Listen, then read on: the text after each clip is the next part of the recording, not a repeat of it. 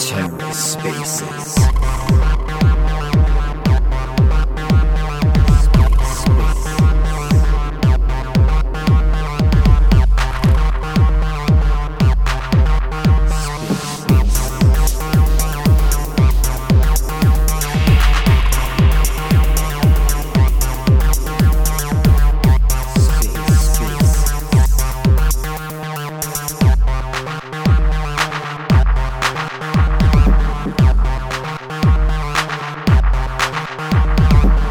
Hello and welcome to the Ether. Today is Thursday, September 15th, 2022.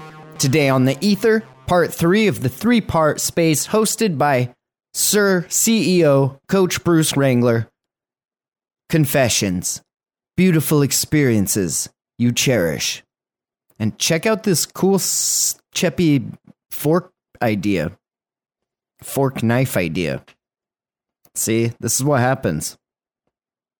Scrambled brains. Let's take a listen. Did you know if you if you raise your hand and then change the color of the hand, it doesn't change color. You have to re-raise it. That's funny. it's like kind of racism. You try it. Try it now. Try it. I just want you to try this. You how, how do you it. get different color hands? You you hold down the emoji and it becomes selectable. That's kind of fucked up. Anyway, they don't give you that option in the beginning. Yeah, I know it's horrible. Cephii, um, I wanted to ask about like take the specific domain of medicine because you know the most about that. Um, in your head, what is the the hierarchy of replaceability? So I'm imagining stuff like medical imaging, you know, uh, analyzing X-rays and MRIs and stuff like that. That's going to be the the probably the one of the first things to be consumed by by AI, right? Because it's just it's like pattern recognition purely. And I, I, would guess that AI could do that a lot better than humans, or at least we'll be able to do it very soon.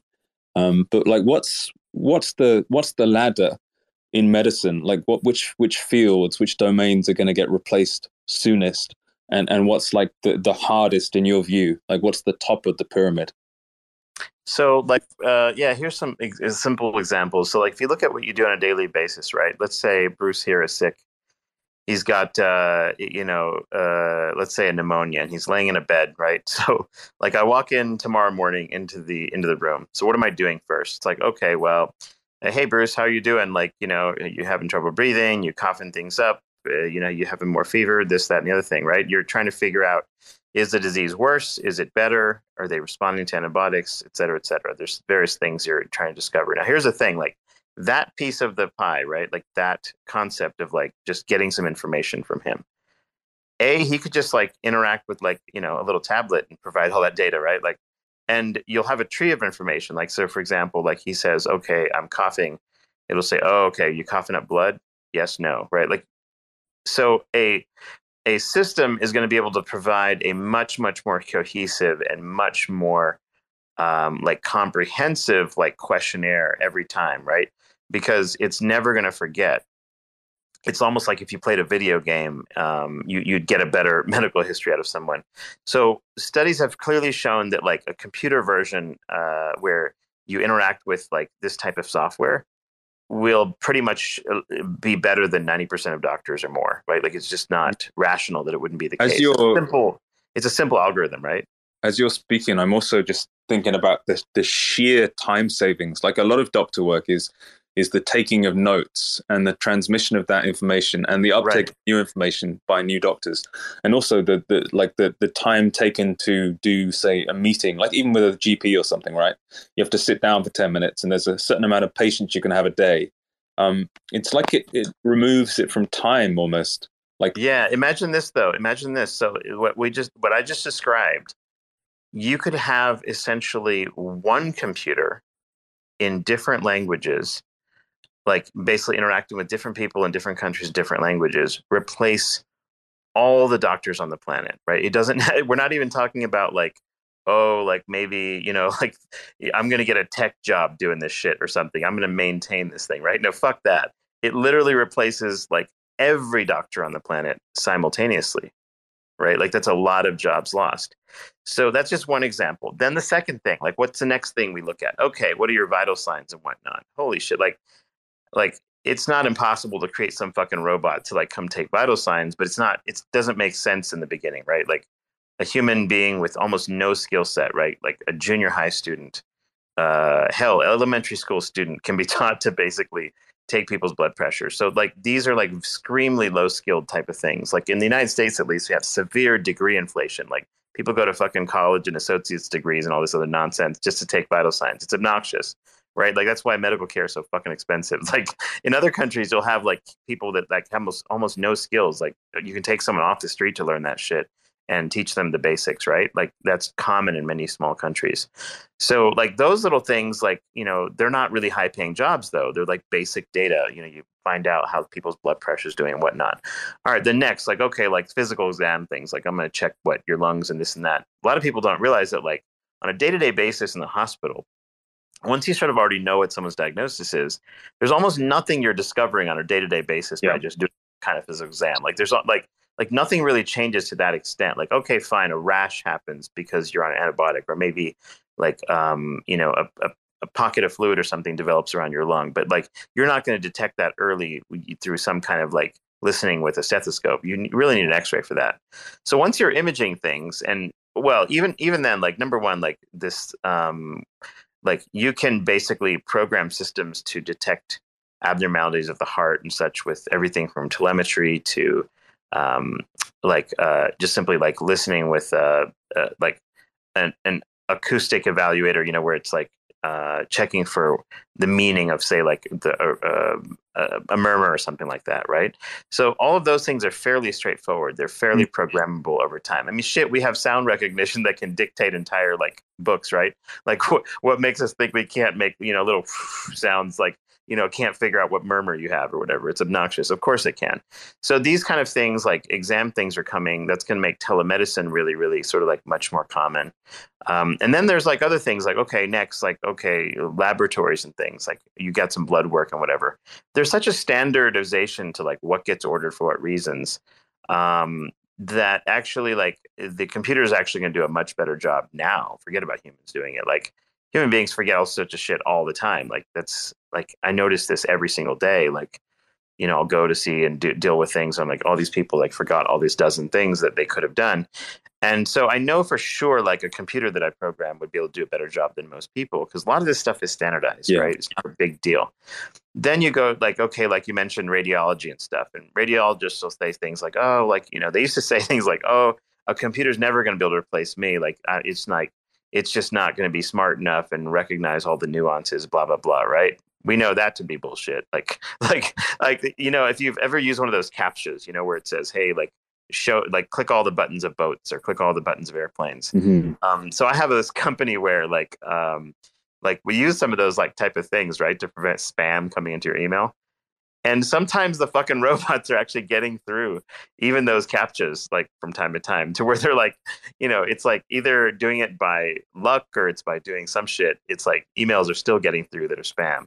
Um, so that's like, you know, so like that image recognition shit and like um, verbal um, understanding of what a boat is and what an airplane is and how to detect it on the fucking thing like that's becoming like harder and harder to mm. prevent right?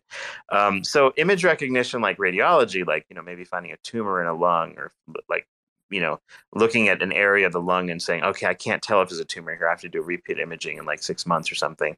These are things that like um, it's just not going to take that much time to sort out. Um, because think about it this way like if a radiologist right you have to train a radiologist it's said that like you know somewhere between like thousands to tens of thousands of images once a radiologist like goes through them they get trained and they you know finish their radiology residency and now they can check your chest x-rays and your whatever right?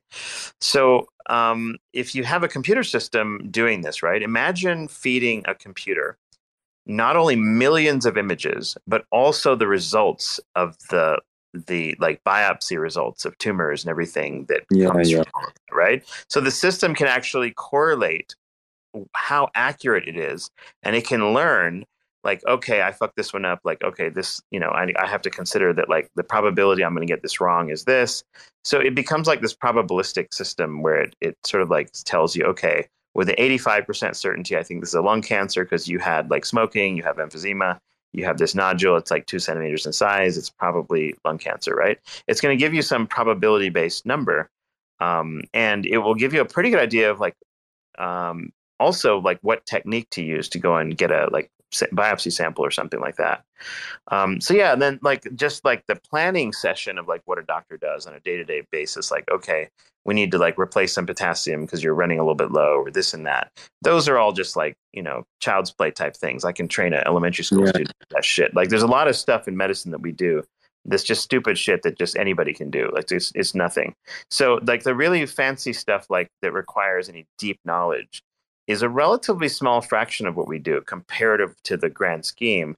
Now that we have tons of studies and stuff that tell you like what the standard is.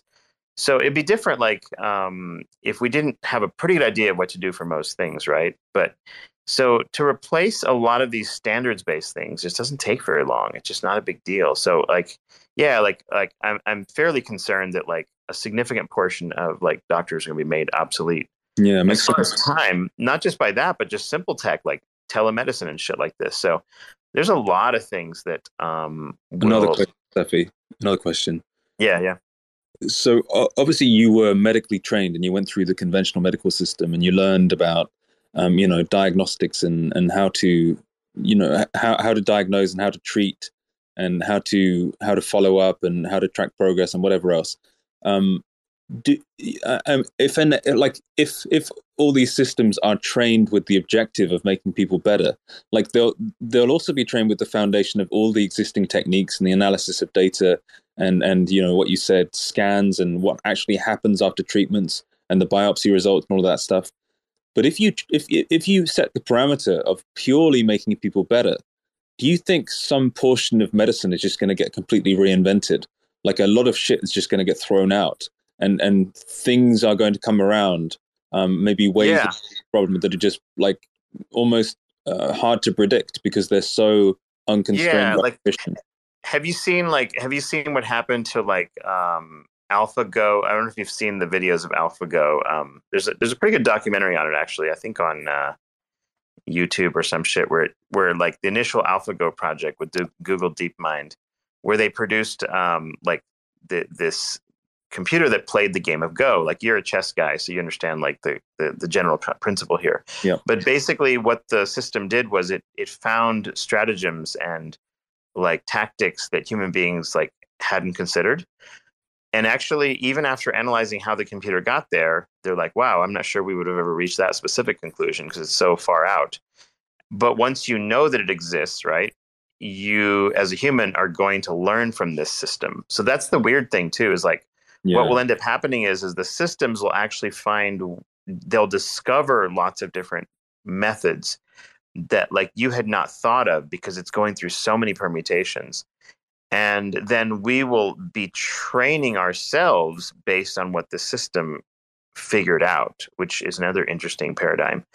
So yeah like the entire process um, yeah. will change. Yeah we, we won't like 100 years from now like assuming that all else is equal like you know the society progresses as it is like um you know people you know whatever medical professionals 100 years from now will be just laughing at like whatever we were doing before um, in the sense that it will be so different. I think um, that like it really will be, I, I, and not from just like a technological standpoint, like well, there's new medicines or whatever. That's always obvious. There, those will be coming.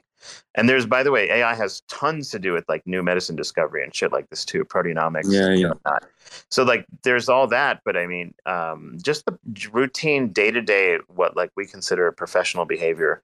That makes um, sense is is about to change just uh, magnificently like to the extent that like most students and residents and people that you teach they're just dumbfounded by they just have no mm. idea how, the, the ton of bricks that's about to fall it's it's really remarkable yeah. Uh, uh, I'm, I'm, I'm sorry are you familiar with the term technological determinism? Yeah i think i get the idea of it. Yeah what about it? Yeah because um, uh, about the questions uh, that you just raised, like what will happen to our jobs and professions and what will happen in general, human society and social structures with all of these technological advancements. I mean, there are a whole lot of books and like literature amount uh, around the subject. And uh, in uh, philosophy and social science, we call it technological de- determinism. It's like mm, for more than 150 years, philosophers are talking about it. Even Karl Marx, I mean, he wrote about this. I mean, I just thought that you may be interested. Just Google for technological determinism, and there is a Wikipedia entry, and you'll find more sources there if you are interested. Yeah, it's like it's like any deterministic scenario, right? Like whatever happens leads to other things that happen, and like it's like a domino effect. And uh, yeah, but there's, there's a certain it's like a, uh, actually a deterministic future, right? Yeah, like I I thought uh, this video the other day, like that I found that Ethan Buchman, um, like you know, he's like one of the founders of um, the Cosmos ecosystem. He's actually a biophysicist which I find extremely interesting. I want to have a conversation with Ethan actually. He's a biophysicist by training, right? Like his ideas are from like a mixture of biology and physics where and how exactly like we're talking about like how bees interact and like all these different interesting systems. And um, his concept was of like energy dissipation or like entropy dissipation where he compared like uh, computer systems, sort of like the water on the earth, right? Like if you look at water on the earth, right, you have rivers, you have oceans, you have like clouds and all sorts of ecosystem, right? And there's the part of it that's somewhat predictable, but periodically you'll get something like a tornado and you'll get a hurricane and you'll get like these events that are like look structurally like um, organized, right? But they're actually coming from extreme disorganization, and they create these interesting like um, systems where suddenly what looks like an ordered system, somewhat, like you have this massive dissipation of like entropy or um, chaos, chaotic sort of movement, and um, and you see this kind of thing in biology as well, like the biological systems. You see it in weather systems and all this, and um, like when the like the cryptocurrency like Cosmos and everything was created, it was like this idea of like sovereign blockchains and all this neat stuff, but um, but this idea that like what will happen is is you'll create the system and you'll have some sort of like fucked up enterprise that happens like for example the luna crash right? Like like you you you kind of have this ordered system and it created this sort of like almost hurricane and then you have this big fucking blow off of entropy right? That's exactly what happened. It's not any different than what he had predicted sort of like like by looking at weather systems. And so it's almost like there's this like you have to plan the dissipation of this entropy at some point periodically almost like a like a valve that you open up and let all this like you know steam blow out. Otherwise like some shit's gonna happen right? And like i was joking with uh like i think it was um with jack the other you know i was like hey in a million years like if you would have like started like designing the cosmos in 2017 or whatever you got to the tendermint you know thing and i was like i was like did you imagine this luna classic like situation, like a bunch of crazy people buying Luna Classic all of a sudden all over the world and like pumping the fucking thing the price and like creating this meme coin out of a coin that crashed from like fucking like some mechanism. Like the entire thing is just like um I think Zaki um was on uh yesterday and he's like um like i think we were chatting in a spaces this morning and he's like he's he's like um i've been more busy after this luna crash in the last four months than i've been in like like the history of like working on the cosmos. And it's just this fucking like the way that like the the these like unexpected really wild outcomes happen right is kind of like the nature of tech but it, they're not predictable in the sense that like yeah it's deterministic right? You you have this like yeah but uh, like the, about this uh, the idea of predictability i mean it's uh, uh, um, i mean it comes back to the origin of modernity and modernism and yeah science. but but the, yes, the way i look at it is this way. The past right? it's uh, making everything predictable. It's yeah it's, but think about this. The past is deterministic in the sense that like yeah clearly certain events had to happen like Jae Kwon had to write the like write the fucking like like Adam you know Cosmos white paper and then you get the Luna crash and then now now you have a bunch of lunatics and you have all these people in this room standing around like talking about this sort of shit, right? So you have this like sequence of events. If you look backwards, it's clearly de- deterministic. Like there's no way it couldn't be. But then the future is completely quantum. Like it's completely unknown what's going to happen. There's no like absolute sort of like predictability. So like you know, like for example, hurricanes are going to happen, but you don't know when and where exactly they're going to happen. Um, you have an idea approximately where they might happen, like maybe Atlantic hurricanes or something like that you know, where maybe like the water is warmer or something. You can predict some things, but you can't fully predict like the absolute magnitude, maybe what towns it's going to destroy, like, you know, what human it's going to kill and all those kind of nuances. So there's this like, um, yeah, the future is kind of like quantum and like this dissipation of entropy type of thing. And um, it makes it super, super unpredictable. So, like, the future is hard to say, like, okay, like i'm going to plan i'm going to tell my children to do x y and z and they'll be okay like the best thing you can do is like make your children essentially like emotionally stable and be able to handle like just wild changes in the future right? Like just crazy ass changes. And that's about as best you can do as a parent or whatever like because what else are you going to do exactly? You're going to like predict you know you're going to plan for them to like handle i don't know fucking you know some drone future where there's like little robots following us? I don't I have no idea what's going to happen. But like it's it's I mean, uh, about predictability, as I said, I mean, it's on the DNA of modernism from uh, predicting weather to the predicting of the next economical crash to the next pandemic. I mean, the, the scientists for hundreds of years, I mean, they actually, their mind occupied with uh, making events more predictable or, pre- or or or just what you said. I mean, they're yeah, trying. But, but we've been ex- extraordinarily unsuccessful at it. Like it's like extraordinary. Yeah. So. But I mean, that they, they are doing their best. And about this technological determinism, I mean, just I mean, just. I'm if just saying there, there there is no best. Like you'll get some brilliant concepts out of it. I mean, at least about like how you can make your kids. I mean, prepared for the future. Yeah, like the way I see it, like entire countries will fall. I mean, the the the, the like the sheer magnitude of the type of events we're about to have is really really remarkable. Like I, I, I can't even understate like how ridiculous and obnoxiously like impactful these things are going to be and I, I don't know what to do about it at all. I just have no clue. I feel like um if everything's gonna well not if when everything's everything's gonna be going down that path of so many things becoming completely obsolete course, our way of life is going to change, and it's going to get to the point where all that's really important is the expression of human consciousness. Really, I mean, that's all you can really do on a personal level, and looking after the ones you love and your own personal relationships. So fundamentally, it's a good way to thinking about these things is a good way to think about what's actually important to you. What sort of life do you want to live? And because really, you know, people they people make their jobs everything, but it's not and it's a time of change, but you know, it's a good time to live because you, you can do anything you want. Yeah, I like this idea of these, you know, these, um, I forget what is it, the Buddhist, um, uh, Bruce, who, who are the ones that do the like little, uh, like really, really complicated, like mosaic sand paintings? Um, and then they destroy them at the end of the day or end of the week or whatever. You know I'm talking about? Yeah, I know what you mean. Um, this kind of like lesson like, of yeah. impermanence. Yeah, I've forgotten the exact name. I think some schools of Tibetan Buddhism do it as well. Yeah, Tibetan really, Buddhism. Really, yes. really intricate sand paintings, and then they just drop them.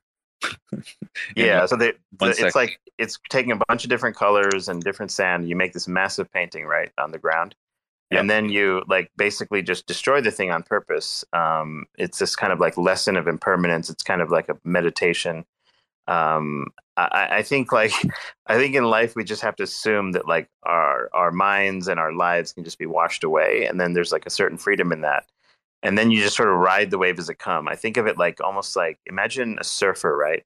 So a surfer can make certain like predictions about maybe the size of the wave that's coming, or maybe the size, like the maybe how to catch that wave a little bit. You can you can learn just enough to sort of like be decent, right? But you can never be perfect. You can't, you won't always win that like surfing competition because like catching that perfect wave um, and that perfect day is really really tough right like so the the it's like this idea you can learn to sort of surf the wave but like if you're not having fun doing it right you're there's going to be a lot of competitions you're going to lose. There's going to be a lot of um, mm. uh, you know, and and like it, and it's very transient too. It's like um, it's just the moment, and um, this idea of like living in the moment because like the future is so vague and so just ridiculous. Like there's there's almost no point in worrying about it because let's say something bad really happens in the world or something really good, like whatever. It just like you're you're you're sort of like this impermanence sort of concept is really sort of important to grasp and and um, I think it's probably the mentally the healthiest way to go. Like Zohra's saying, it's like it's just like living with the people you know, kind of like resonating with them, having some fun, and like don't expect to live forever. It's just not a it's not a healthy thing. Hey, so Cephii, I got a question for you here. Um, this is great, by the way. I mean, absolutely. I, am really glad you're able to talk about this. Um, I, I was I was listening to you, and I'm I'm pretty much on board, like 99 percent of what you're saying. Um, someone said earlier, like, where is the um, like what what where could you invest money into organizations? And um, I think that's that's pretty difficult to to understand where to where to go. But um, there is a, a website called Crunchbase, and and I think you said one time it's kind of like a race to the mountain right now in the top five organizations that are in healthcare, artificial intelligence, are four of them are in the United States. One one of them is in Germany.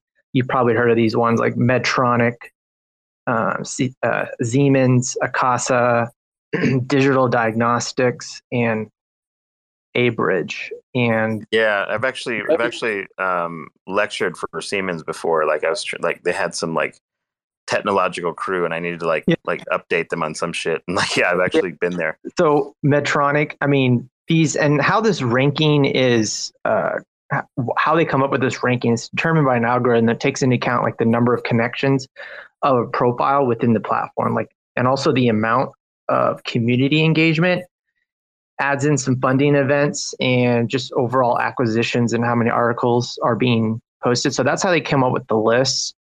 Um, and then what these companies do for the people that don't really understand what Medtronic is, is um, you know it's a medical device technology and therapy.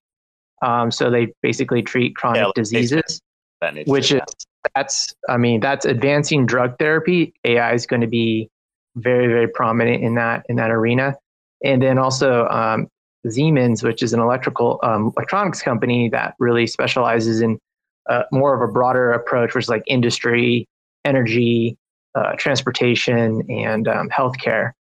But um, the next one too is Akasa. That one is for it's an AI powered automation company for revenue cycle in healthcare. So AI yeah, is going to. I, I would warn that like the future on this is so ridiculously unpredictable. It's not like yeah. Oh, predicting like Apple versus Google or some shit like back in the '90s, or like yeah. um, you know, uh, like Microsoft or so. Like th- this is like at a whole nother level of, um, yeah. Like th- this is why I don't really get into this idea of like um discussing like investing in these things only no, because yeah absolutely not so nebulous and what yeah. has changed significantly by the way in this in the world lately is a lot of these smartest people um, they're not necessarily going to just simply like let you get in at some low price in the stock market. Like these geniuses are discovered by venture capital and other people, and they shower money at them and like take over some fraction of the like IP. So what ends up happening is, is like by the time you are like, oh, look, googling it to figure out what the fuck you're going to invest in, like it's already like, um, you know, yeah. it's like a hundred to a thousand x sort of like over the initial valuation. So like um yeah but like I, I, I, I tend not to be looking at this you, some sort of investor yeah i'm with you and i was more looking at it from like what you're going to do like what do you how do you want to see around the corner so i mean these are the top medical ai companies um, and you know the, the last one the one that i'm interested in is uh, bridge, where it's a medical conversation ai um, it uses audio based systems. So like that's what you were saying earlier. One of the things you were saying earlier is how you could record and summarize like medical conversation. That's pretty low task. So yeah, but like what what I was trying to get to you is like this idea that when computers talk to each other, you have no fucking clue what they're saying. Like like this idea that somehow like this is investable is like you're you're literally going into a world where the fucking machines are just doing whatever the hell they want. It's really a weird, very weird world, and I don't know. Like I, I just feel like my um, my instinct here is that like it's already kind of out of control. Like there's not even like it's not like oh i can predict like a week you know uh, you know six months from now like what this is going to look like. It's like the type of things that are coming out like if you just go like try some of the different applications out there right now they're mind bending how good they are. Like i don't know like Zohra you like writing poetry right? Or you like writing? Wait was i unmuted that whole time? Sorry. Uh, do, do you like um do, do you like to write I think yeah, I love writing. I like drawing a lot as well. Like yeah, try this. Try to write a um. So so write something. Just create a poem or some sort of like um, um I don't know, like a, a short essay or something like that, right? Just for mm-hmm. fun, and then like is paste it in copy.ai. Um, go to that website and like just mm-hmm. create a mm-hmm. fake, like not a fake, but like a like a test account or whatever. It's, they don't charge you anything, and then look at how many different ways it can manipulate your essay to do different fun things. Yeah. And I think that once, I think. Um have you tried it? Sorry, go on. No, I said have you tried that yet? Have you tried it before? Yeah, well I was just doing shit posts on it to be honest. But um yeah, like it's it's really crazy. I think and like with the AI art stuff as well. I know this guy who um made an AI art Instagram account because he liked it so much. And I just have to say, like, I, I think it's amazing um, what the AI can do, but also, like, I think fundamentally, if you're not putting input in and it's making amazing things of its own accord, it lacks structure and it lacks uh, intentionality because so therefore it's not really valid. I mean, it might be beautiful, but like, not valid, but like, uh, in terms of creation and art and writing, of course, for commercial settings, it's going to be a perfect tool for out for just you know making all those like a uh, furry commission artists obsolete. But in terms of true art that has intentionality and is trying to convey a message of a person, your thoughts are your own. So it will there will always be some creative arts which will, are essential to purpose, in my opinion. But um, yeah, that's not really what you're talking about. But that's what I think. Although I would say, like, if you wait like a few more years, right? Like the whether it's a music or visual arts, um, I think you're going to have a hard time figuring out which is human and which isn't, and that yeah. becomes really gray area. It's like even if you were going to value one differently than the other. Um, what's actually happening with a lot of the artists is they're just using these tools as part of their sort of like palette of mm. techniques. Like just imagine like the invention of the paintbrush or oil paint or whatever. Yeah, like art, oh, when you hear them speaking, right? They're just literally creating. Um, they're using these tools as part of like their color palette techniques. They're using it for like filling in certain parts of the painting, and just it's just becoming yeah. like just one more tool almost. Yeah, like I, I spoke about that with um with the friend that really likes AI art a lot. And you know, you could argue it's the same as oh when the camera came out, that's gonna make art obsolete and like when uh printing and Photoshop and I don't know all these things. But fundamentally I kind of disagree with them as well. So I mean it's funny being in the crypto space and being kind of anti uh, technological progress. Uh, in mindset, but um, I think I'm pretty. Uh, my root, I guess, ideology, if I have one, is pretty tribalistic in nature. that's um, that's I'm like. I like that sand painting idea. It's like it's truly visceral, right? And it's completely impermanent. Like fuck it, I just delete it when I'm done. Like it's like it's yeah. there's something strange about that to me. Can I, add something here? I mean, you earlier you were talking about Indian caste system, and then the, the this technological advancement, and I remembered something. I mean, actually, Marx um, uh, around 100 years ago. I mean, he mentioned that uh, construction of railway systems, which was a huge technological advancement at the time, uh, he predicted that this the construction of railway system in India will affect or dissolve the caste system in India. I mean, um, that was an interesting point, and it, it actually didn't, but it severely affected the, the casting system. I mean, it changed the social structure in a way. Um, I think the mm, these AI systems and all things that you mentioned, I think it. I mean, I personally think it it it cannot like severely change the social structure, but it will affect uh, definitely the uh, yeah, this is like every time I have, interestingly, when I talk to groups about this, right, whether it's in tech or whether it's lay public or whoever, um, everyone's always in disbelief as to like how much these things can do. like, like oh, it can't do this, or maybe it won't do that, or maybe our social systems won't get affected, or da da da. Right? It's like we have this need to sort of cling to this, um, maybe our like reality, whatever that is, and it almost seems abhorrent like like for Zohra it's like well i don't want it to replace art and for you it's like i don't want it to replace you know social structures or for me it might be i don't want it to replace my job or maybe like for bruce it's i don't want it to replace i don't know. Actually i do.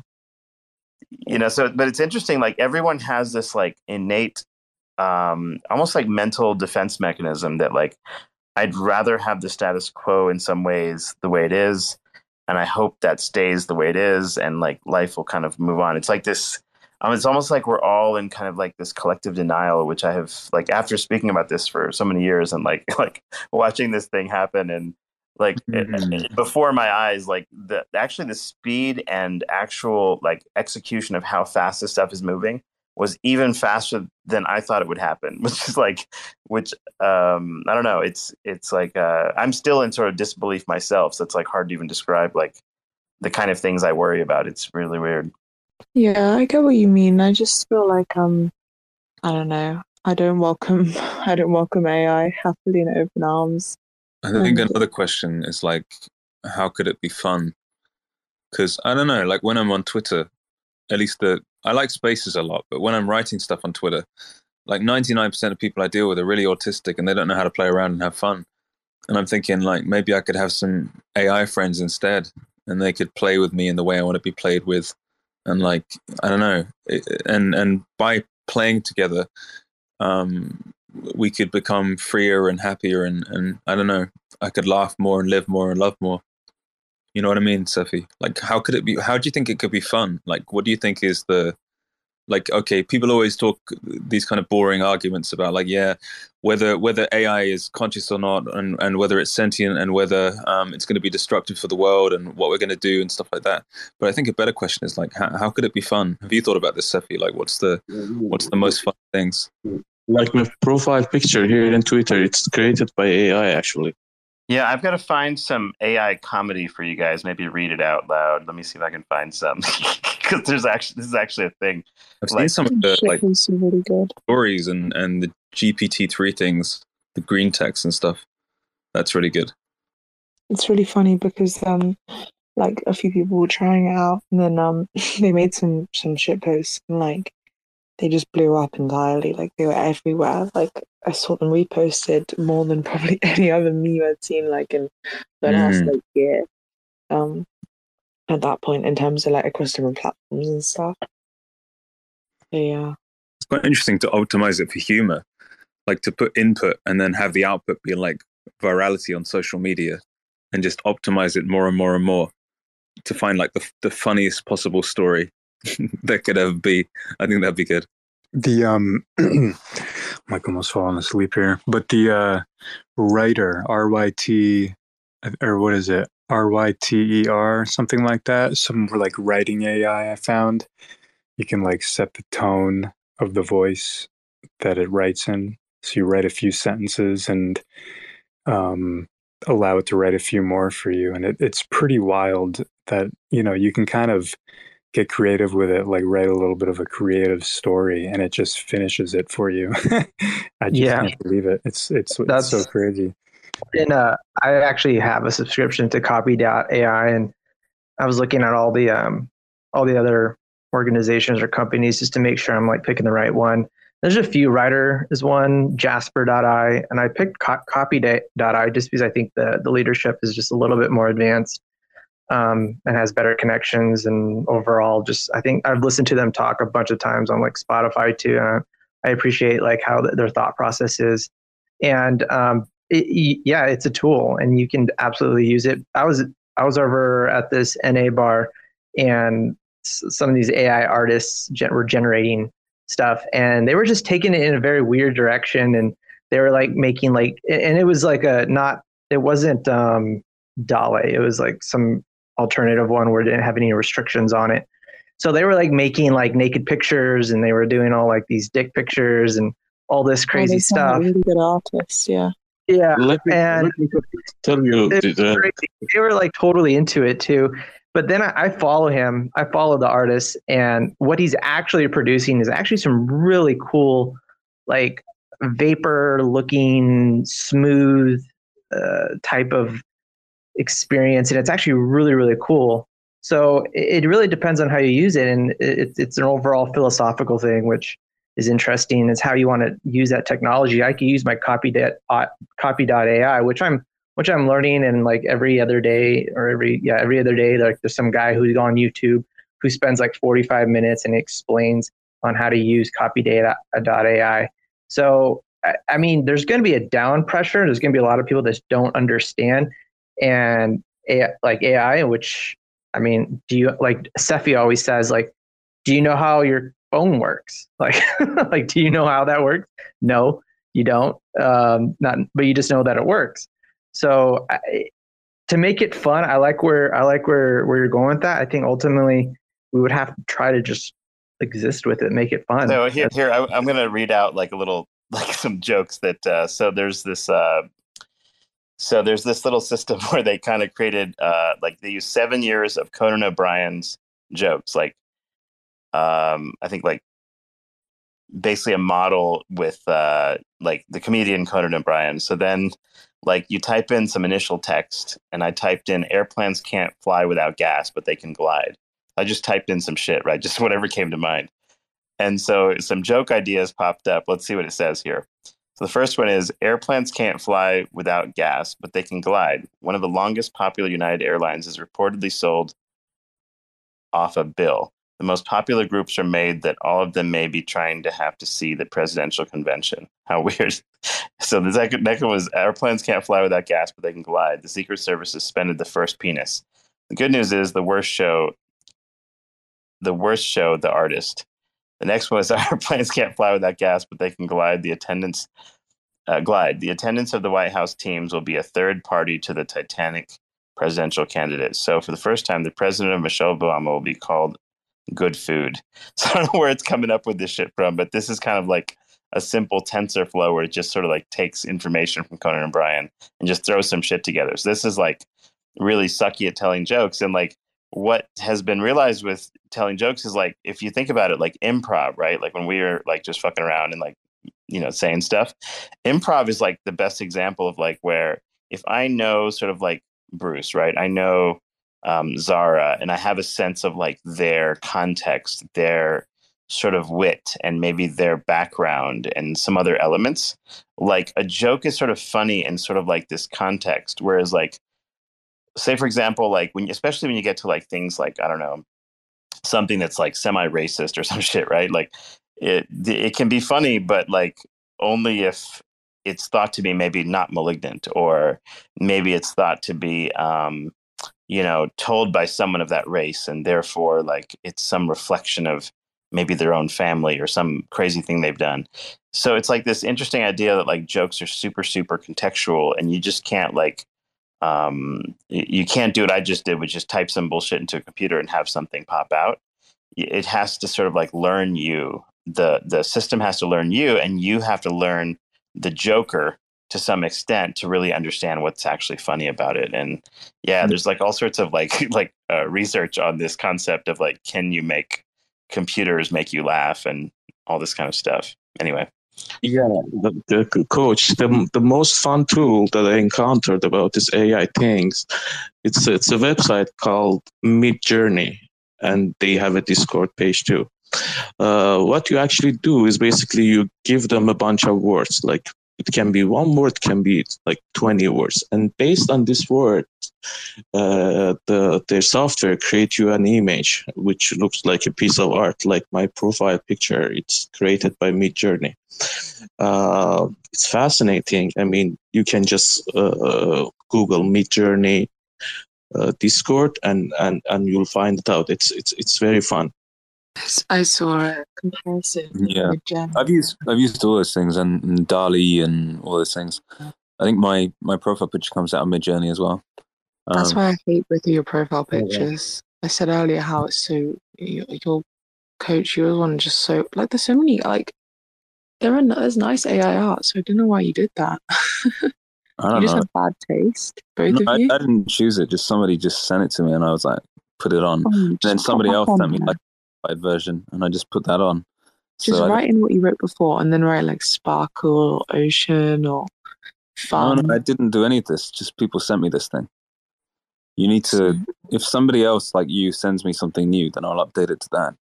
If it feels you know what's funny is if I change my profile picture, someone sends me like some NFT or something or whatever. I change it for a little while. I get a bunch of DMs that, that people are like, change it back, change it back. Like it's like we recognize you as the little funny little boy with the little thing. Oh, I've with had the the same. suit.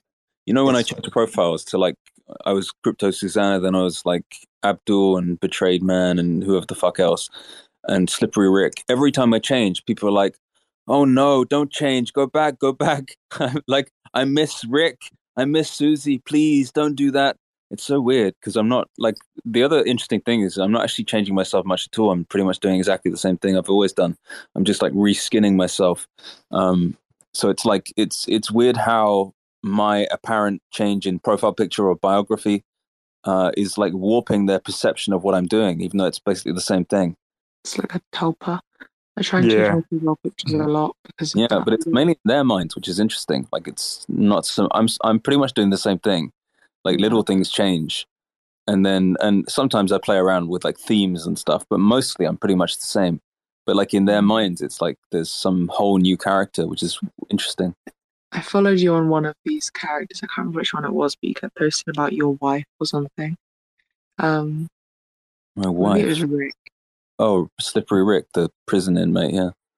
Yeah, it was, or maybe the one before that because I. Uh, yeah, it was good. What's funny about that? Do you know what's funny? Really funny was um It's funny that you actually remember the names of the different characters and like you just like something about that. I It's did almost seems like you just did it year as carefree, but you remember the actual characters as if they were real. I remember um last year I changed my account to like a like Trad Tammy or something, and it was very clearly me.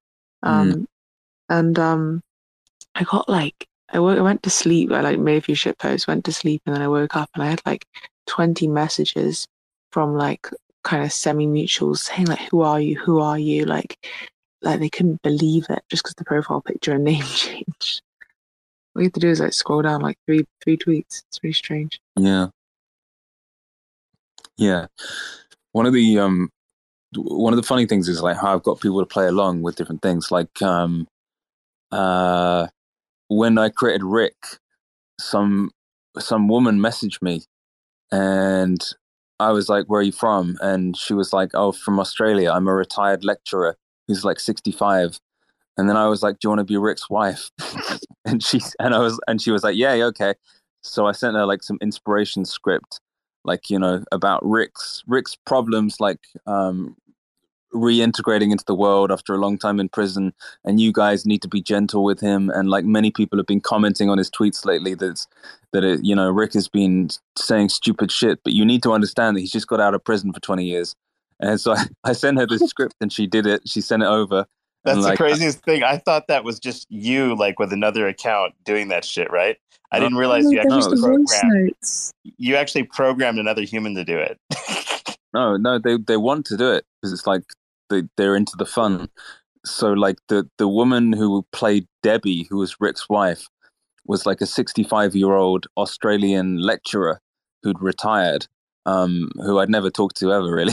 it was just You know a what? That was how I found your account. It was the Debbie. I think she posted like a voice message about Rick, and then I think I followed her, and then I found you.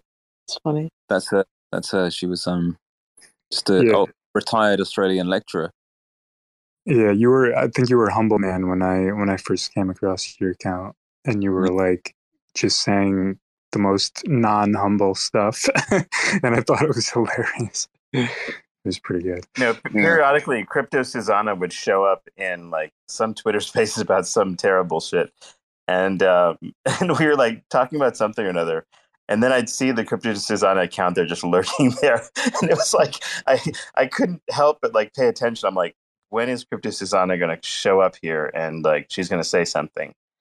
And like I just I was expecting like at some point you're just going to show up in speakers and like just say some shit, right? That's why like when uh it was like Crypto Pancake or something, right? One of the folks that kind of like hangs out here suddenly showed up and she's an actual woman. I'm like, wait, Mm. She's an actual female. like it's like I can't tell who the hell is who anymore. So it's funny. Is she still around? I don't know. Did she hear still? No, she she left. But like She's cool. I thought for sure she wasn't real. No, she's good. She's funny. And uh and yeah. Yeah. And she's also a person who found love on Twitter That's wonderful. among our group of friends. On on crypto Twitter, Cephii. She hooked up with with one of our Twitter mutuals. No. Yeah. Like they started speaking because of me, interestingly enough. okay. Like he, he she showed me her first message to this guy. I won't say who he is and stuff. And I don't know even know if they're still together, but they were for a while. Um, she showed me her first message and it was like sharing my tweet, which is quite funny. I was like, um, when she told me about it and she shared like the initial screenshot, she was like, You're actually quite informative in our relationship. And I was like, How? So she shared me like one of the silly fucking tweets from like Crypto Susanna or whatever, like six months ago. Um, and uh, and yeah, like showed me how it started, which was interesting. So like, and, and then I was like, okay, since I I made this happen, you need to call your son or your daughter after me. You need to call your son Bruce, and you need to call your daughter Susie. And she was like, deal. So we got that sorted. Yeah, perfect. That's the one important thing, right? Like get the naming rights. Yeah. So if anyone wants to name their uh, uh, children after us, it's all cool. Like you know, we won't like it's not patented or some whatever bullshit. Right? We're not trademarked. Yeah, Edith is down there, like just planning out the next like uh you know children and whatnot, and like what they're gonna be named. I'm gonna name my first son Cephii, and they're gonna be like, "Why are you called Cephii?" And it's gonna have a moon emoji after it. And I'm gonna say because I want my son to grow up to be a well-paid doctor with a high-caste Indian wife, and I want him to spend to make lots of friends across the world in Twitter Spaces when his wife is at work and his son is playing Minecraft. Everyone's going to call, and and everyone will say CFI instead of Cephii. Yeah, just kind of like I don't know where that comes from. Yeah, I'll teach him that if he if they if anyone mis- misnames him, then I'm gonna give him little knuckle dusters. And they're Hey, Bruce. Coach, you said something. So you were you. How did it make you feel when you found out that you were matchmaking uh, here on crypto Twitter and and for you that I mean you said you were gonna in a few years have a kid and maybe Hmm. find your crypto wife. Like what is your what is your you might have already said this too, but what is your crypto wife like? Is he is she going to be into I don't Crypto think should- you wanted a crypto wife, right? I don't think that's the. I don't I don't- know. I hate, I hate anything like that. But yeah, what was your? But yeah, go ahead, Robbin. Okay. Well, what would be your so you're gonna find well if you're gonna if you're trying to find your wife on Twitter, chances are they're gonna have some sort of appreciation for crypto because most people that's where everything's happening right now is on crypto. But she, you're not gonna no. no. Like if you look at my account, I barely ever talk about crypto. Crypto's like zero point zero zero one percent. Like it's it's just a, it's just I don't know. It's like I, I don't even care about crypto. I, I like I like Cephii and stuff, and I like uh, a few people here. I like WhyPump. I like the energy they bring and, and like our conversations, but I just I've never cared about crypto at all. I guess that truly is a confession. Well, like I don't know. I, I don't understand what all these people are talking about. It's uh, a mystery to me. Uh, got like the 300 new uh, crypto related followers, and like some of them were commenting like annoying shit on my posts, so I'm just blocking them. Um, and every time I see one of the little monkey profile pictures, I'm sorry, I know they paid a lot of money for it or whatever, but like it makes me feel really sick. Yeah, same. Same. But luckily, there's a lot of beautiful, amazing people on Twitter, like Katie and Preethi. Uh, sorry if I said that wrong. Who are here, and they should talk. Yeah, I mean, crypto is like you. It's interesting in future, and you invest in things, and you you do rational steps. Like you have a hypothesis, like maybe the Cosmos ecosystem is going to do well, and then I start dollar cost averaging into it. But really, I don't need to talk that much about it. I can just have fun, like ninety nine point nine nine percent of my time. Um, there's there's almost no benefit at all to all this regular talk, unless you're just like autistic or lonely. Um, but even if you are autistic or lonely, talking about this stuff most of the time in spaces just isn't going to satisfy your your inner longings anyway. Um, you're better off abandoning the whole thing and joining one of our spaces. Yeah. Um, by the way, I was thinking I might start getting back into lifting again because I had like a bit of a lifting phase last year, and I've realised I've got a bit fat, um, like just casually, because I've just been kind of chill maxing a bit too hard, um, and spending all my time on Twitter Spaces instead of, you know, deadlifting and mm. doing swimming across channels of water and stuff. Should um, probably um, follow Wabi. He's uh, he'd probably get you right back to it. Well, we call him King Flabby behind his back because he's fat. I'm joking, by the way, he's not. But um, I was wondering if you guys had any like workout tips or like fun, like I don't know, advice as like powerlifters yourself. Yeah, uh, I would say that every woman. No, I I did like fairly elite level powerlifting for like three years in my early twenties. I would say over my experience being in gyms, um, training people, men and women, long term, seeing other people, I would say that that lifting as a whole, weightlifting, powerlifting especially, has only ever made women more ugly. Um, it's never had mm. any benefits for women at all. It's made them more masculine. It's made them look worse. Um, it's made them act in a more disgusting way. I've never ever seen a woman benefit from lifting weights in my whole life. Like literally, I've never seen it. I've seen them become ugly. That's it. The things that I've seen have, have made women look good are and look good and act good. I'm not talking about like how you look. I'm talking about like the the inner change in the soul. Um, are, are, is mainly dancing, and I would say yoga and Pilates. So, do you think I should? Oh, you know what? That's actually so true. Oh, sorry, I muted. Sorry about that. I kind of yeah, I just like accidentally pushed the button. Oh, I think I you unmuted, then I muted, and we are combating for a little bit. I feel really humiliated from that, so I'm not going to talk anymore. No, no, go ahead, Zohra. I don't know. I was going to make up some shit about like dancing and like make a scenario mm. where like dancing. I, I can't really think of one now. Lost the flow. Hawkeye Spirit is here too. This is a cool guy. All these cool listeners. Yeah, yeah, I've never. I, am I'm, I'm serious as well. I've never seen a girl look better from lifting weights ever, and I've seen. Yeah, I think generally speaking, it's not great. Um, I just know um, it's basically if if you I know yourself, some, some people like that Amazonian style, right, Zohra? What's that? Some people like that sort of Amazonian look, maybe. Well, I don't know. I'm I've never been like a. I I think when women lift too much, generally it's really strenuous and it can mess up your hormones a bit. So I don't think it's something that you should do too much. But I think in terms of like compared to like being a cardio cell and like jogging and stuff like that, it's way more preferable to do like calisthenics and lifting to just have mm-hmm. some muscle if you're not getting that exercise in your day to day life, like just practically speaking. Um, I think um, just climb a tree. Climb a tree, Zohra. Honestly, I love climbing trees, but um, I'm a bit scared of climbing these days because I used to really like it, but I um went to a climbing center last about this time last year actually, and I was really into it at the time. Like I really loved climbing. Basically, the climbing gym that I was used to before had really like a squishy mats um, that you could just fall on at any angle, and it was like a trampoline, like it was fine. And they looked the same in this place. So I climbed up this like ledge. It was really high, like it was I don't know, it was a harder one.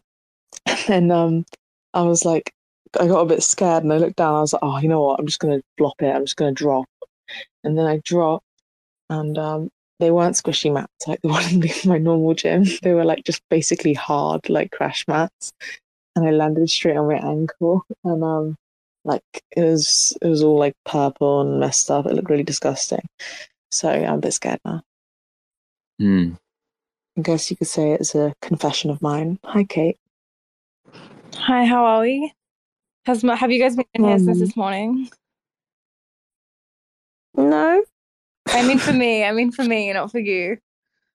Like the last few hours. Yeah, we're still, but we're making progress. I feel like we're getting towards something.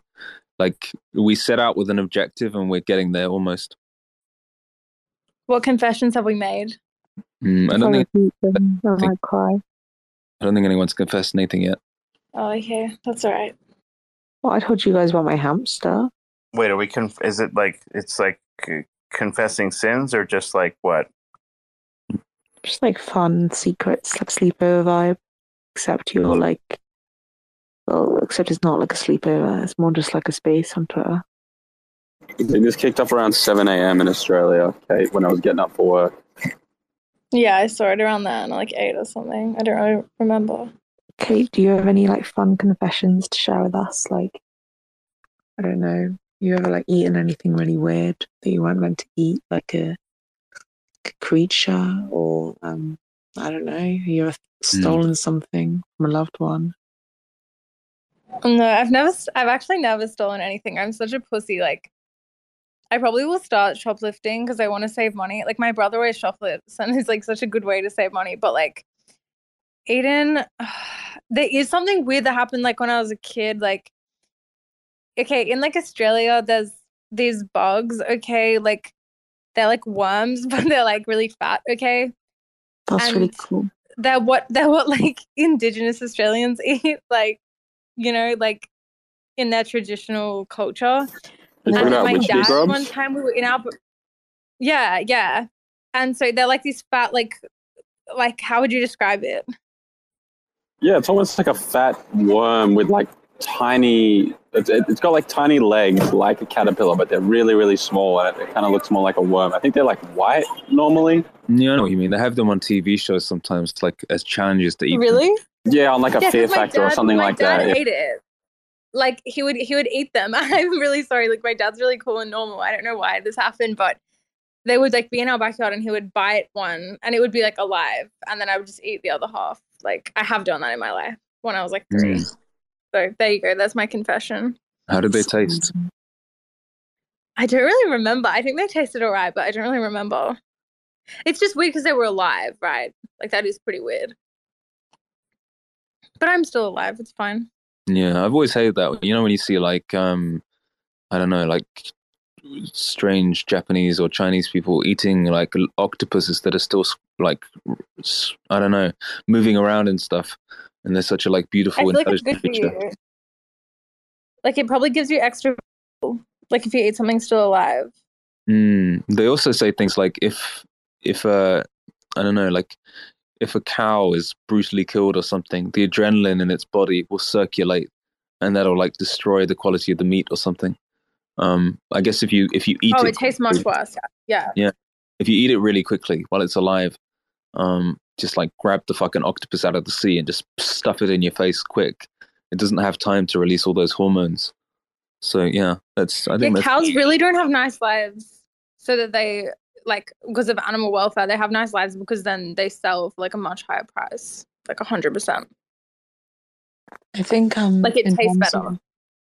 Animals like ruminants generally tend to be better um because they have to eat grass or at least something not too far off it. Whereas pigs, they can literally just like feed them like aircraft plastic like waste. Like I saw um they'll, because they'll they'll eat anything. And that's why like Jews and Muslims don't eat them because they recognize that they don't digest stuff as much. So it's more what they eat is in their fat and skin. You know.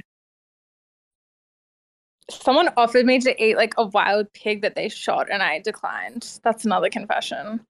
Because I was like, can you imagine what it would have eaten? Like that's so fucking disgusting. Like I nearly threw up at the thought. Sophie, do you have any confessions, my friend? Hmm. Um. Let's see. Um. We don't have to do confessions. We can always do like.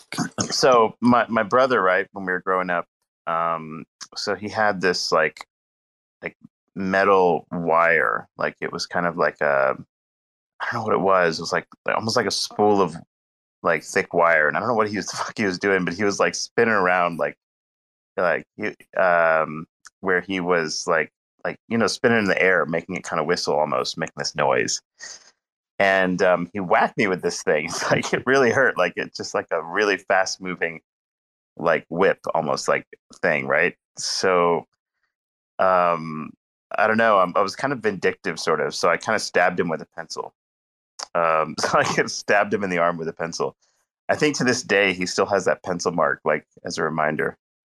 Um, he never fucking whipped me with a wire ever again. So that's kind of that. But I don't know if that's is that a confession or is that just like war? I'm not sure, but there was that. It's really cool. Thank you for sharing. I like that a lot. Oh, I, I have a good one. Well, from from childhood, I must have been like two years old. Like, strange enough, I, I have some memories from very very young. Like, I was probably two or three, and um, I I can remember doing this, but like I can't remember the why I did it. Um, like I, I, my grandfather used to uh, when he visited. Um, like I noticed he would always sit down on a particular chair um, when he came in the house. Um, and I remember for some reason, uh, like putting a tack, like a thumbtack facing up on the chair. And when he came in the house after driving like two hours to visit us, he like sat down on the tack and jumped up really quick. and I don't know why I did that. Um, because at three years old, you probably don't really know why you do much, but um, but I do remember doing that, and uh, it's kind of funny to think back on that that I did that. That's nice. I like the new name of the group, by the way. Beautiful experiences you cherish. Hmm. Can I get one of yours, Coach? Yeah. Let me. Let me. I'm in bed. You know when you're kind of sleepy and you don't quite access memories very well. I'm in that state. Mm. I always find when I'm half asleep, I tend to actually think of stuff easier. But it's just a bit more um it, it well, it's like it, it comes when it rolls off other people's experiences. But when you're asked directly, it's like it's like the the direct recall, like the the part of the mind that can like see the whole thing and select isn't really there, but the associative aspect is there. So actually, I'm really interested in how all of you dream, like in terms of um, like because I've been talking about this with some of my friends, and it seems to be a bit different for everyone, of course. But like, I mean, I know myself, and some people I know, they have really strong imagery as they fall fall asleep. Like, so they tend to like sleep talk, or the people that are around, they think they're speaking nonsense or whatever, and they're basically dreaming while still being awake. Whereas other people, they sort of just close their eyes, and then a dream when they wake up is just a distant memory, and it's not like they've been away, you know. I don't know. What's it like for you guys? Um, you know what? Like, I, I did think of a little story um, of something that happened. So there was this guy, um, and I don't know if he was like, um, well, anyway. He, so I was driving uh, in my car out of uh, an apartment, and um, driving out and going like you know when you go from the parking lot into the street, and this guy was riding his bicycle and uh, I, ha- I, didn't see him coming, and um, so I crashed my car into this guy's bicycle, and he he fell. So he falls off the bicycle, and it so happens he has like a bag of groceries. Uh, we had a grocery store nearby, and I guess he had like cans of um, I don't know soup cans or something like that, right? Like metal cans inside this bag. They fall on the ground, and he subsequently falls on these cans as he goes down onto the to the ground. So I kind of like surreal you know it's kind of surreal when this happens like you just kind of like you don't know what to do like and all of a sudden he falls down so i kind of stop the car i get out and i'm like hmm you know what to do the guy's like in real pain like he's uh so we're calling you know the uh 911 the ambulance and whatever and um so i'm thinking to myself you know so here i am like you know this is when i was like kind of a student or just no, this is after when I was a student. I was kind of a resident at the time. So like here, like putting my doctor hat on, I'm like, hmm, let's like make sure he's all right. So I actually didn't have any stuff with me. And I just stuck put my ear onto the guy's chest and because you know he'd mentioned that his like he hit his chest with one of these cans. And um it turns out like he actually was developing a um, tension pneumothorax, meaning like air was, you know, seeping out of his lung because probably his rib fractured and like cut into his lung. And I wasn't a lung doctor at the time or anything, but like basically air when it seeps into the chest and creates a tension effect, it's almost like uh, almost like a drum. Like you know, if you tap on it, it's going to be kind of like um, resonant, sort of. But I just sort of like just stuck my ear against the guy's chest, and I could tell that like one side was different from the other. I was like, oh, he's uh, he's you know he could die. Like he could just kind of deteriorate.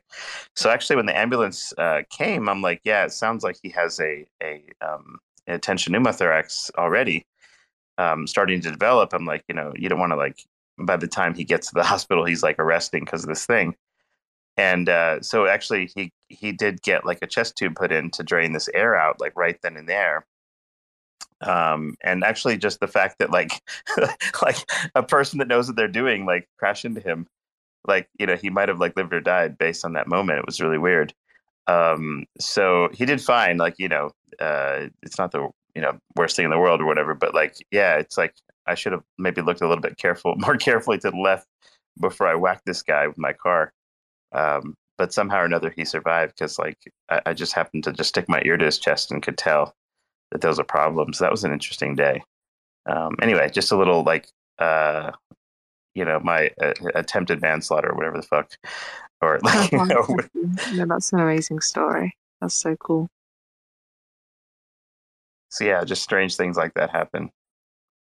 Maybe he was meant to get hit by a car but um the universe wanted to make it easier so they chose you who knows maybe that. maybe that experience like shaped um you know some part of my psyche subconsciously that when it was like oh what do you want to do for a career after this like general medicine residency, like maybe I thought, okay, like I fixed this guy, and somehow another inspired me to kind of go into like this particular field where I do this type of shit all the time. So it's kind of interesting. Yeah, maybe who knows? Uh, maybe that like moment sort of shaped a whole yeah. sequence of events. Yeah, like I like hearing about like um I don't know like it's I don't know that's that's not really like synchronistic, but like experiences that like um uh like where a decision that you made um, like had a certain impact like like for example uh,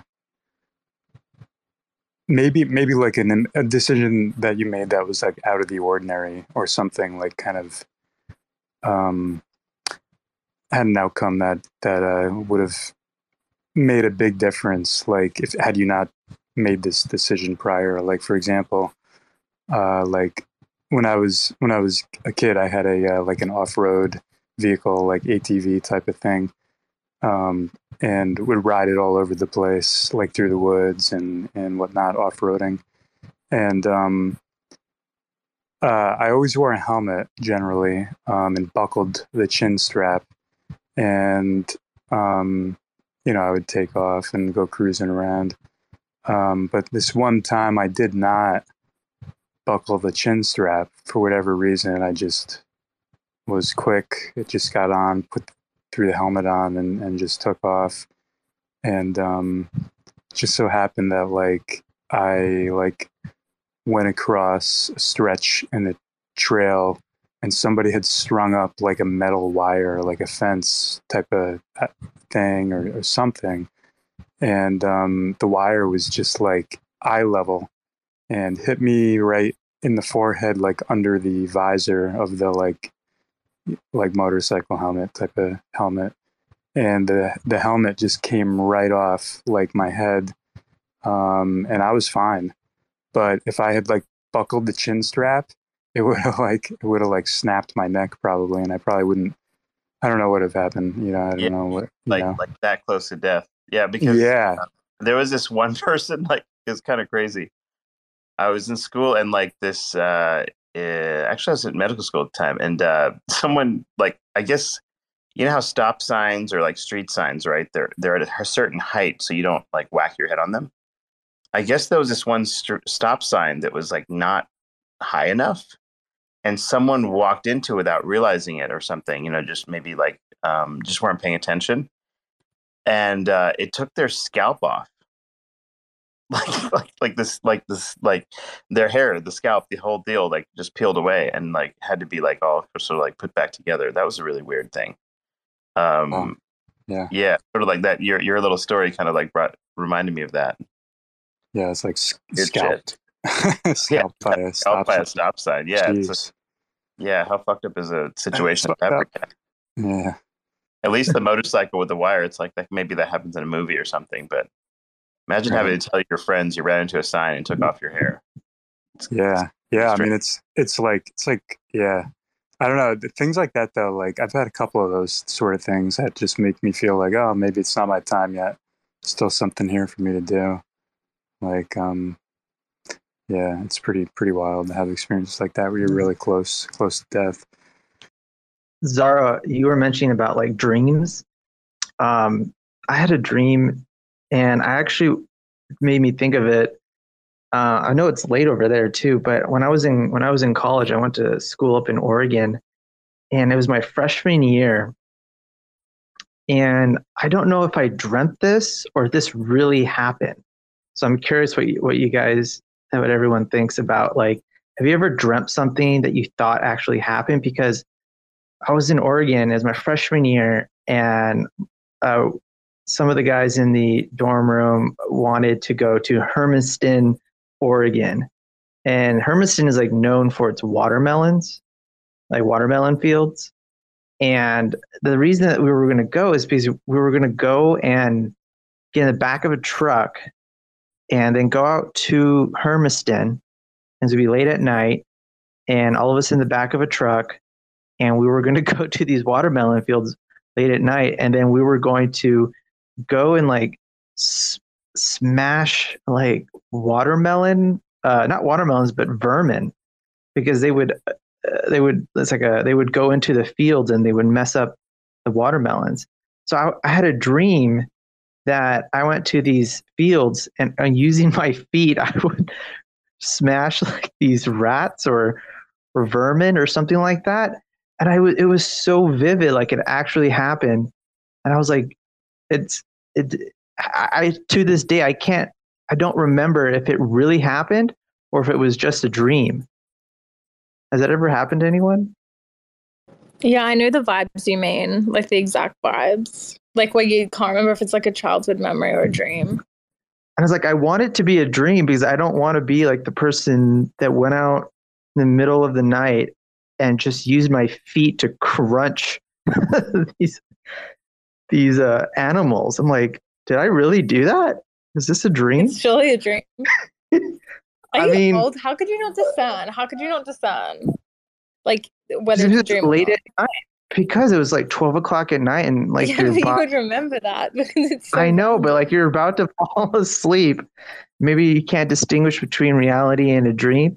Maybe, but Okay, but I don't I get just this activity. Like, surely your your clothes would be dirty or something. Like, you would have evidence. I know maybe I just like blocked it out of my mind because I'm not like the person to go out in the middle of a, Wait, do you smoke weed or something? Because I feel like I used to. I don't. I don't yeah, do it that anymore. would good. I used to, but um, it's I don't like the way it, affects my my mind. But um, I'm wondering if anyone else can explain if that's even a real thing, like if that actually happens, because I could be. I would say apparently- you. I would say you probably it probably was a dream, and it was just so long ago, or you had it. How old were you? Well, how old do you think you were when this happened? Because I was my freshman year, and I went to I went to college a year early, so I was probably like 17. But like this is it's a farm town, right? And so farm towns are they just do things, you know, like if you're gonna go out to a watermelon field and, and just smash these vermin with the back of your foot, you know, in your shoes, and you turn on I remember like they would turn on the light and then they would all scatter and then we would jump out of the back of the truck and try to find them and just like just like crush their head. I was like, I was like, no. And I, and Facebook was just kind of starting. And like, we were all so cool and we had like Facebook accounts. So maybe I have to find them. But ah, oh, that was just a, a weird, I wouldn't say it's a beautiful experience, but the beautiful experience would be being unable to distinguish reality and, and, and like the past and the dream. Like, that's kind of beautiful to me. Yeah, I don't like. Have you, any guys played like um video games like super super obsessively? I'm sure there's people in this room that have um like to where you were just completely addicted for a while, like just obnoxiously so, right? So like so in one game like there was these like uh so it's like a fantasy type game. It's like a Dungeons and Dragons or Lord of the Rings style like fantasy, right? And um, I was just like completely so crazy playing this stuff with people, and um, so it was like uh-huh. I'm not too embarrassed to say the name of the game. It must be a bad one. No, th- this was EverQuest. I just wanted to. I didn't want to like say some name that nobody fucking knew what it was. So I was like trying to describe it like more than just the name. But anyway, so this so the so they had like you know like wizards and like uh, clerics, right? And there's all these like sparkling things that come out of your hand, and like you know, like the cleric has these like blue sparkles that come out of the hand. They heal you, like you know, when you're like taking damage or something. Anyway, so you get the idea, and um, so just obsessively playing this stuff with people, and for some reason, I um, so we like playing so much so that like I had to go to like this is back when I was kind of like uh, medical intern and stuff like that. And I, I, really shouldn't have been playing this anymore. I like, shouldn't have been like this obsessed with this thing. And um, like, uh, you know, I, you know, it's like two hours before I have to go head off to work or do whatever. And um, so I wake up and I couldn't actually, I just didn't have enough sleep. I couldn't distinguish like reality from the game anymore. Like in my mind, I woke up and I'm like, okay, I need to go and like get my spells ready and like fucking like, and I and, and I don't even like play. yeah, I've had that. Character. I've had that. Like a similar thing. Like it invades yeah, your dreams. Even, yeah, like your dreams even, are in like the reality of the game. It's like pretty fucked up. Yeah, like, I don't even play that particular though. character in the game, but like for some reason I woke up and I couldn't tell. I couldn't differentiate the fact that I wasn't a fucking like EverQuest cleric. Like it was just weird. How and, did it last? Um, shit like half an hour it was a, it was it was weird half an hour? Really? Like i must i mean i'm probably still laying in bed like still thinking i'm like this thing right? Like it's that like the crazy like extreme rem type behavior where like you think you're awake but you're not. Like it's just yeah when you get sleep deprivation the and you get this kind of like thing. thing. yeah i know yeah this in between thing. You're you're kind of awake but you're sort of like no but even afterwards like, like hallucinating in the shower kind of but kind of aware. Yeah, kind of hallucinating. I'm like, I need to get ready to cast this spell, and like here I am, like showering, getting ready for work, and just acting like a crazy person. Yeah, it's like it's weird how like uh, you can break from reality and shit like that, like with these extreme sleep deprivation states. If I, it's five fifteen a.m. right now, so we'll see if maybe if this space goes on for one hundred hours and then by the end I'll just be spitting straight gobbledygook. Yeah, what do I do? I, I'm falling asleep. Do I just remain as host and silently fade into sleep, leaving you all here? It's a big question. Hmm. Much to consider. Are you posting utensils, Cephii? What's so good about those ones? like talk about like sort of stupid like autistic obsessions, right? I've I've been like I don't know why, but I've been looking at the shit I've been eating with in my house, and I'm like, there seems to be something wrong with like the nature of the forks and spoons and things like in my This house. sounds like the sort of thing that a man with too much money thinks about. I don't know. It's not. It's not like extraordinarily expensive either. It's just like Yeah. it just seems like a stupid thing. Like these, like I don't know why, but these little like I don't know these crazy looking forks and knives and things look really like fun to eat with.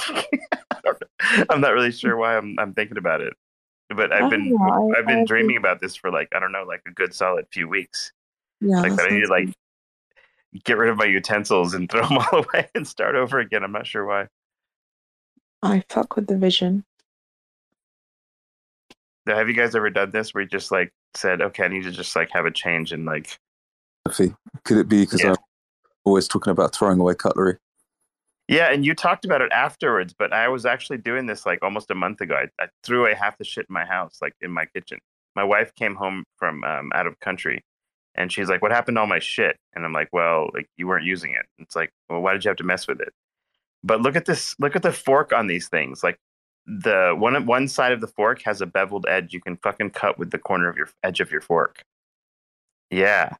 That's see, once pretty you see this, once you see this, you're gonna want to buy this fucking thing. It's like a spork. But um, I think it's important though that like like utensils have like a good weight, a good balance to them. Like sometimes they're like heavy on the uh on the like Yeah, like a throwing knife, right? Like a ninja sword. Like and it's gotta kind of the right balance. yeah yeah it's weird like it just doesn't feel right like it's got to have a good good feel Yeah, there was some brand of spoons, right? And it, it made me a little bit paranoid to buy things because like someone said, "Oh, like I put this spoon in my soup, right?" And it was weighted wrong, and the fucking thing flipped out, and the soup went everywhere.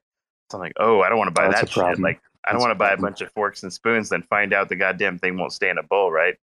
So Yeah. like, so this I thing seems like say- interesting. I think I'm gonna go to bed. Um, and I was wondering if any of you, like, if you were true friends, if you would like sing me a bedtime song, because otherwise I can't sleep. My Little Pony, pretty pony. No, no, it's freaking me out. You're gonna give me nightmares. Stop it. Um, I was thinking more like I don't know, another like Katie, maybe. Yeah, okay, yes, do it. I want to be sung a story too, and then I'll be able to go to sleep as well.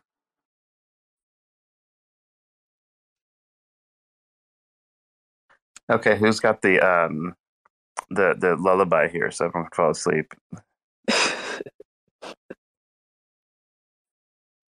I've never heard. I've never heard Cephii sing. This is quite momentous. And then Terra is TerraSpaces here. Yes. Yes. Yes. Uh, my voice is not. It's kind of going right now, but yeah, I, I need to do some. uh Hold on, let me find something. Give me a minute. Okay.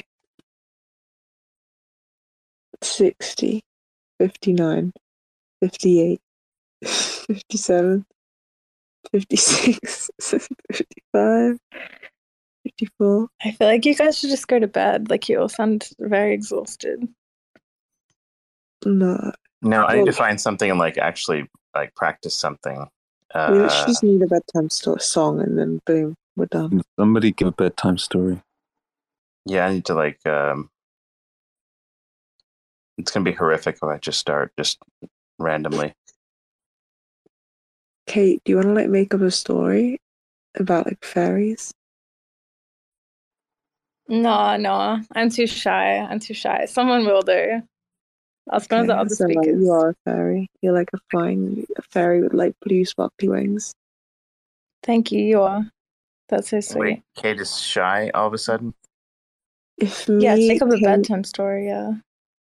if me, Kate, and KT were in like a forest Okay. clearing under like the golden evening light, Kate would have like big blue sparkly earrings. I would have like big like purple sparkly earrings. I mean, sorry, wings, not earrings.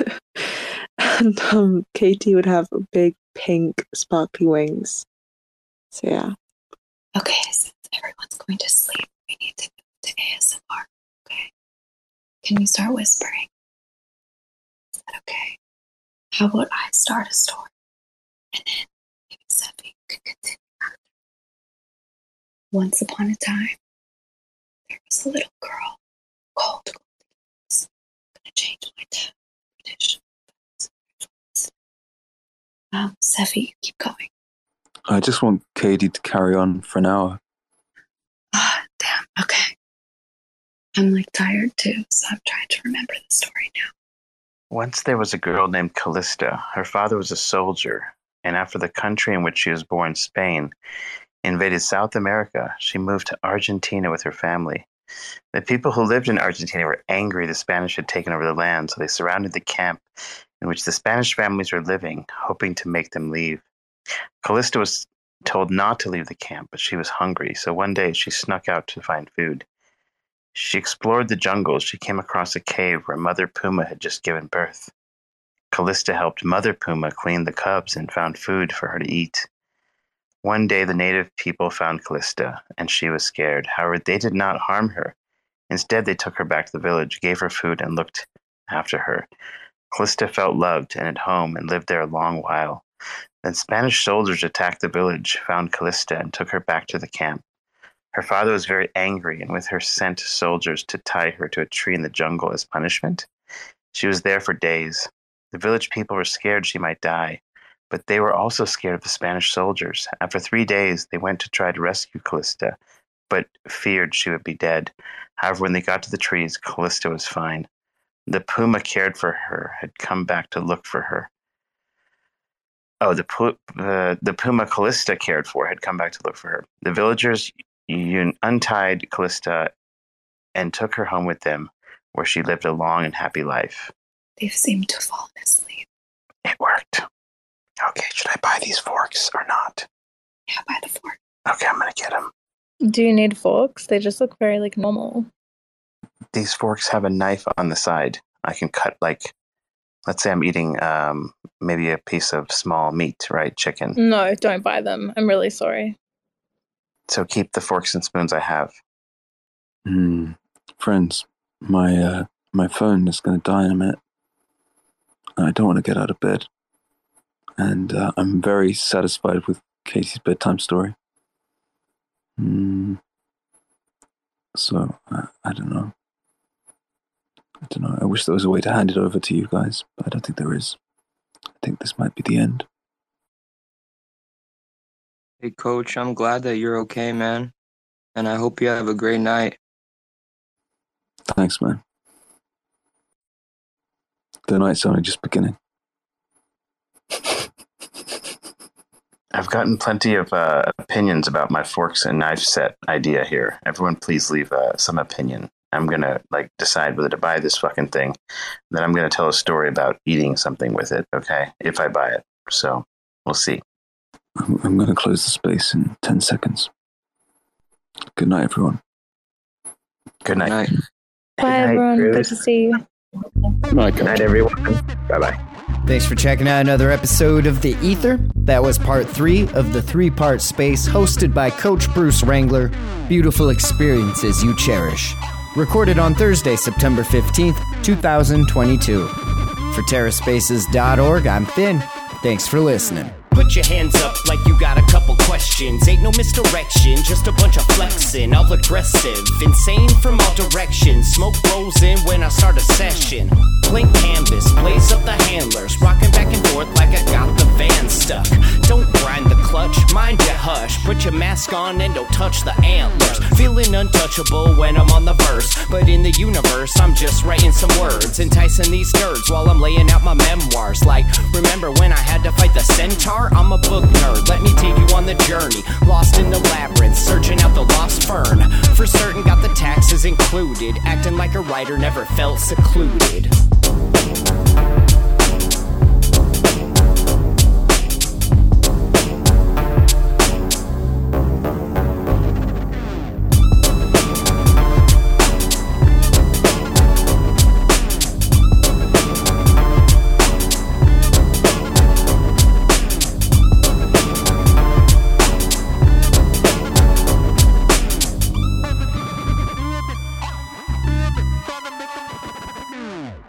Get into the shit and line them up. Just another fixed game of try my luck. Go, lighten up, dog. It could always be worse. Unless you're in the back of a hearse, then you're dead or putting in new speakers. It's a toss up, driver or just tweakers. Don't stress, yo. I've done the research, living life like a bunch of fucking lemurs. It's a remake off the cutting floor. We take a little bit of poison and put it in the cheesecake.